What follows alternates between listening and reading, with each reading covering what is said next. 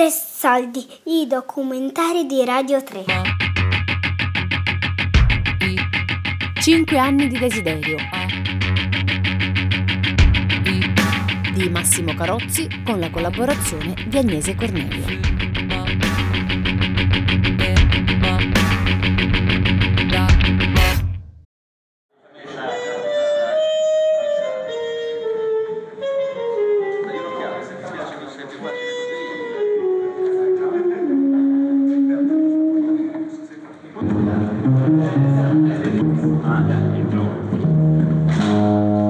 Se a un certo punto noi usciamo dagli anni Ottanta. Gli anni Ottanta per un pezzo significativo è stata eroina, è stata l'oppressione della provincia. E noi venire a Bologna, noi venire a Milano, noi andare a Roma, noi intendo 17 18 eh, 20 è stata una liberazione, un'esplosione di energia. Bam, un'esplosione.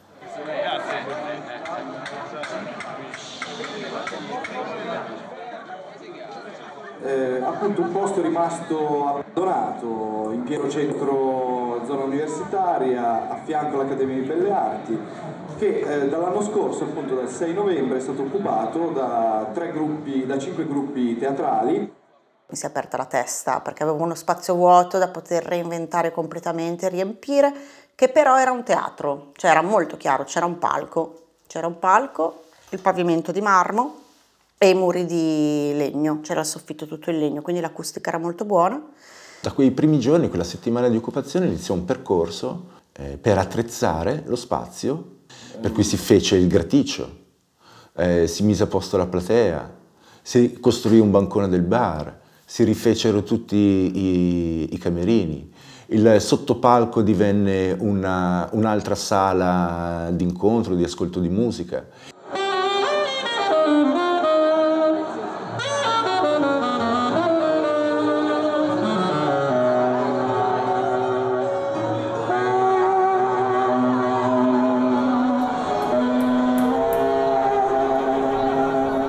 C'erano tantissimi ragazzi che eh, stavano costruendo, stavano pulendo tutto lo stabile e vedevo che appunto stavano utilizzando materiali, attrezzi di qualsiasi tipologia, eh, ferro, legno, viti, eh, non avevano dimestichezza, notai che la maggior parte erano tutti studenti. E io venivo appunto dal lavoro, facevo il restauratore di mobili antichi e gli chiesi appunto se potevo partecipare a questo gruppo di lavoro. Diciamo che sono arrivato qua all'inizio e così mi sono appassionato subito a questo gruppo di lavoro. All'interno eh, c'è un nucleo fisso di ragazzi che lavorano, io vedo almeno sempre quelli e comunque sia mi piacerebbe vedere sfruttare bene questo spazio che gode di un'acustica perfetta io, io vengo in qualità di DJ Z e mi diverto. Il genere che faccio è rigorosamente black music e affini. A, a parte questo io comunque vengo volentieri anche come utente, cioè nel senso che è chiaro che mh, c'era bisogno di un incontro settimanale. In questa mh, assemblea settimanale si mettevano dei punti di discussione. C'erano le proposte, quali proposte si riuscivano ad accettare o meno, mh, i punti su come portare avanti i vari lavori che c'erano da portare avanti all'interno del teatro, quindi anche la divisione dei compiti, anche se all'inizio eravamo sempre quattro gatti, come sempre, come in tutte le situazioni. E vabbè, le porte stavamo dicendo prima, eh, di, abbiamo cambiato due serrature, teniamo quelle, perché finché, primo finché non sappiamo se restiamo, soprattutto anche perché hanno ancora la roba dentro, sarebbe bene che arriviamo a un buon accordo insomma, per quanto riguarda il materiale che hanno là dentro. Eh, insomma, quindi, e quindi lasciamole adesso le, le, serrature, tranne quelle due. Secondo me si può provare. Vabbè, si prova e comunque vabbè, si attiva. Proviamo, però bisogna andare anche al comune nel pomeriggio, vedere se si trova. Lo spazio era piccolo e di conseguenza chi lo gestiva eravamo in pochi. Sembra assurdo, ma le assemblee prendono forma anche rispetto alla forma dello spazio. Quindi più lo spazio articolare è grande, più si formeranno dei gruppi, no? E archivio video e archivio audio? Dai. Noi dati sicuri. Ma la fase della camera oscura non sapranno che c'è tutto, no? Vedi, montaggio video. Eh. Montaggio video chi che che Dalla centrale video non so.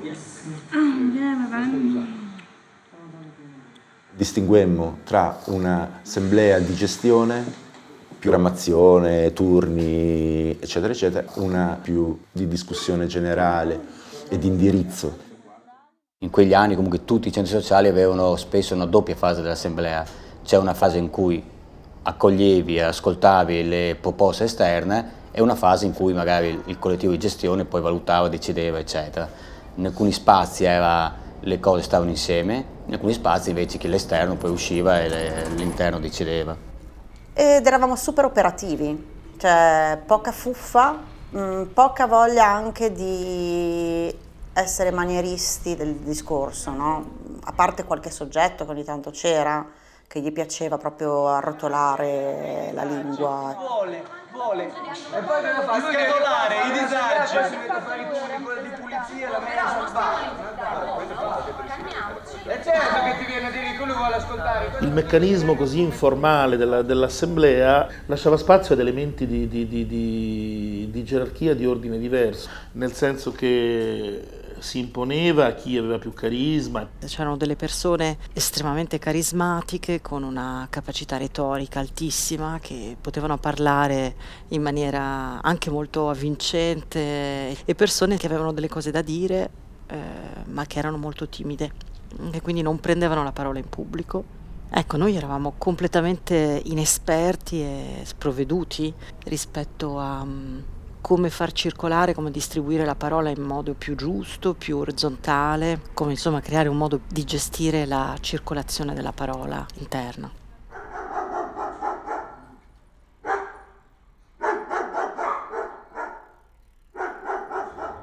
Ogni tanto si sentiva qualche cane abbaiare.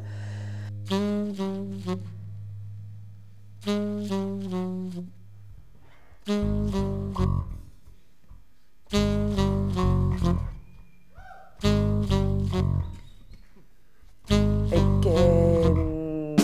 c'è stato un momento in cui che cosa, che cosa proponiamo al pubblico, no? Allora ognuno di noi chiaramente aveva delle idee, ad esempio a portare un certo tipo di musica che era veicolata mm, negli spazi più istituzionali, sia per una questione di, di soldi, sia per una questione anche tecnica, che è stata quella del jazz, no? Perché di solito, insomma, certa musica si può ascoltare solo in determinati spazi e lì io in primis mi sono messa in gioco. Io ho imparato a produrre e a organizzare un concerto, a conoscere sempre musica nuova. C'era solo la passione e un gruppo forte di persone motivate insieme a me che hanno permesso questo.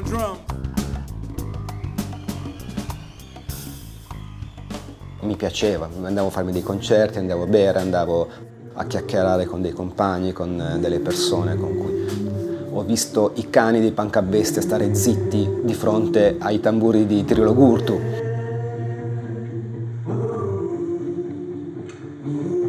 persino i cani stavano zitti.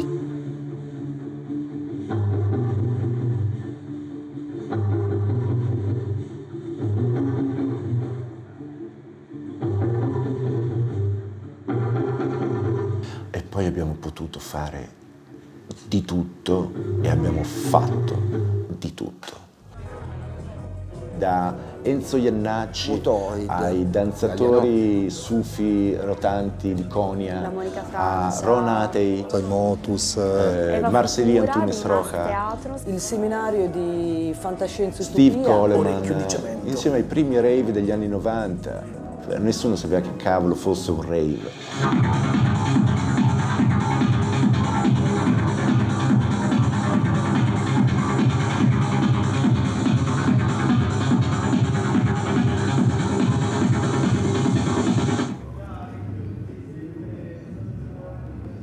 Diciamo che inizialmente come ogni spazio occupato e, soprattutto quando giustamente tu apri le porte a tutti, tu devi costruire, costruire un concetto, dare una via, no? dare una forma a quello spazio. Quindi era un conoscersi e vedere che cosa tirar fuori.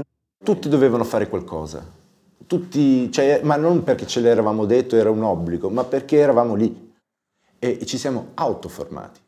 E noi siamo riusciti a formarci prendendo gli strumenti e iniziando a capire come funzionavano e come potevano essere usati. Questo diciamo che come tipo di allaccio per una situazione solo audio è l'ottimale. Questa è una, è una presa di tipo CE pentapolare. Eh, e poi avevamo un teatro, per cui volevi capire come funzionava un mixer e facevi il concerto, ti dovevi gestire il concerto.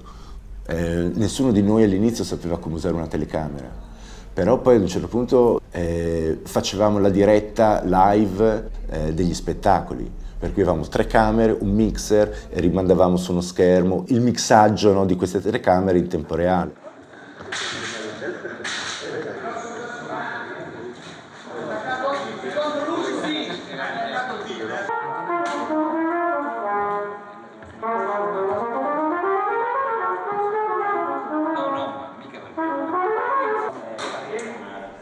C'era un gruppo che fonda- fondamentalmente di, di giovani che si stavano apprestando a entrare nel mercato del lavoro e che faceva una rivendicazione strettamente collegata al lavoro, cosa che nell'ambito, diciamo così, della sinistra di movimento si era parecchio persa nel corso dei decenni. Dopo la fine delle relazioni col movimento operaio all'inizio degli anni Ottanta, eh, tutto aveva preso una piega più studentesco, giovanilistica, di tempo libero e così via. Cioè si ripartì a fare una rivendicazione a partire dal proprio, dalla propria soggettività produttiva, nell'essere in un contesto produttivo, ancorché all'inizio diciamo, della, della propria carriera. Non lo so come facevo perché lavoravo anche, io non, ero, non, non provengo da una famiglia che mi manteneva, quindi l'accademia non era ancora università, costava molto poco, costava tipo 100.000 lire iscriversi ti costava magari comprare i pennelli, gli acquerelli, il materiale, infatti tutti facevano robe concettuali così si risparmiava. È intitolata Frammenti, frammenti che tentano una ricomposizione che parte dal, dal sentire, dal, dalla percezione dei colori. E questi frammenti che rappresentano lo spaccato di quello, quindi anche la possibilità di chiunque di partecipare. Per me è stato bellissimo. Lavorare per noi significava non andare all'ufficio, reddito, produci, consuma, crepa, ma era proprio fare, fare cose creative che non ti erano permesse in altri spazi, in accademia perché non c'era lo spazio. A me personalmente perché non avevo i soldi per farlo, quindi è stato il teatro che mi ha permesso di acquistare il primo computer. Io ho imparato a fare grafica grazie al TPO, io adesso faccio questo di lavoro e di sperimentare, di fare un sacco di schifezze, robe che guardo adesso, che dico ma cosa, cosa stavo facendo. Il primo documento scritto proprio il giorno dell'occupazione era questo volantino eh, che si intitolava Occupare per lavorare. Cioè era forte l'esigenza eh, di trovare degli spazi per la propria attività professionale. Noi eravamo artisti, teatranti e avevamo uno spazio per produrre teatro e non c'erano questi spazi disponibili in città. Per cui la nostra è una rivendicazione proprio legata al lavoro, a, a, alla sussistenza, alla, alla, propria professionalità e volevamo che questa cosa qua no, su, avvenisse in condizioni di condivisione sia dei saperi che eh, del, dei mezzi. E quindi l'idea di mettersi insieme e di avere uno scopo comune, di sviluppare un fare comune, occupiamo uno spazio perché vogliamo coesistere e in qualche modo questa coesistenza rafforza la nostra identità e identità di classe sostanzialmente. Ecco, secondo me aveva già questa, questa inclinazione politica, quindi un'inclinazione politica legata all'autogestione, al riappropriarsi dei mezzi di produzione, insomma un'inclinazione politica legata al lavoro.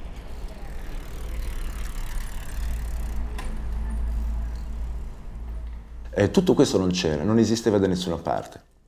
E poi ci serviva un posto dove andare a bere una birra a, a, a 3 euro e non a 7, diciamo. Anzi, a, a 500 lire e non a 3000.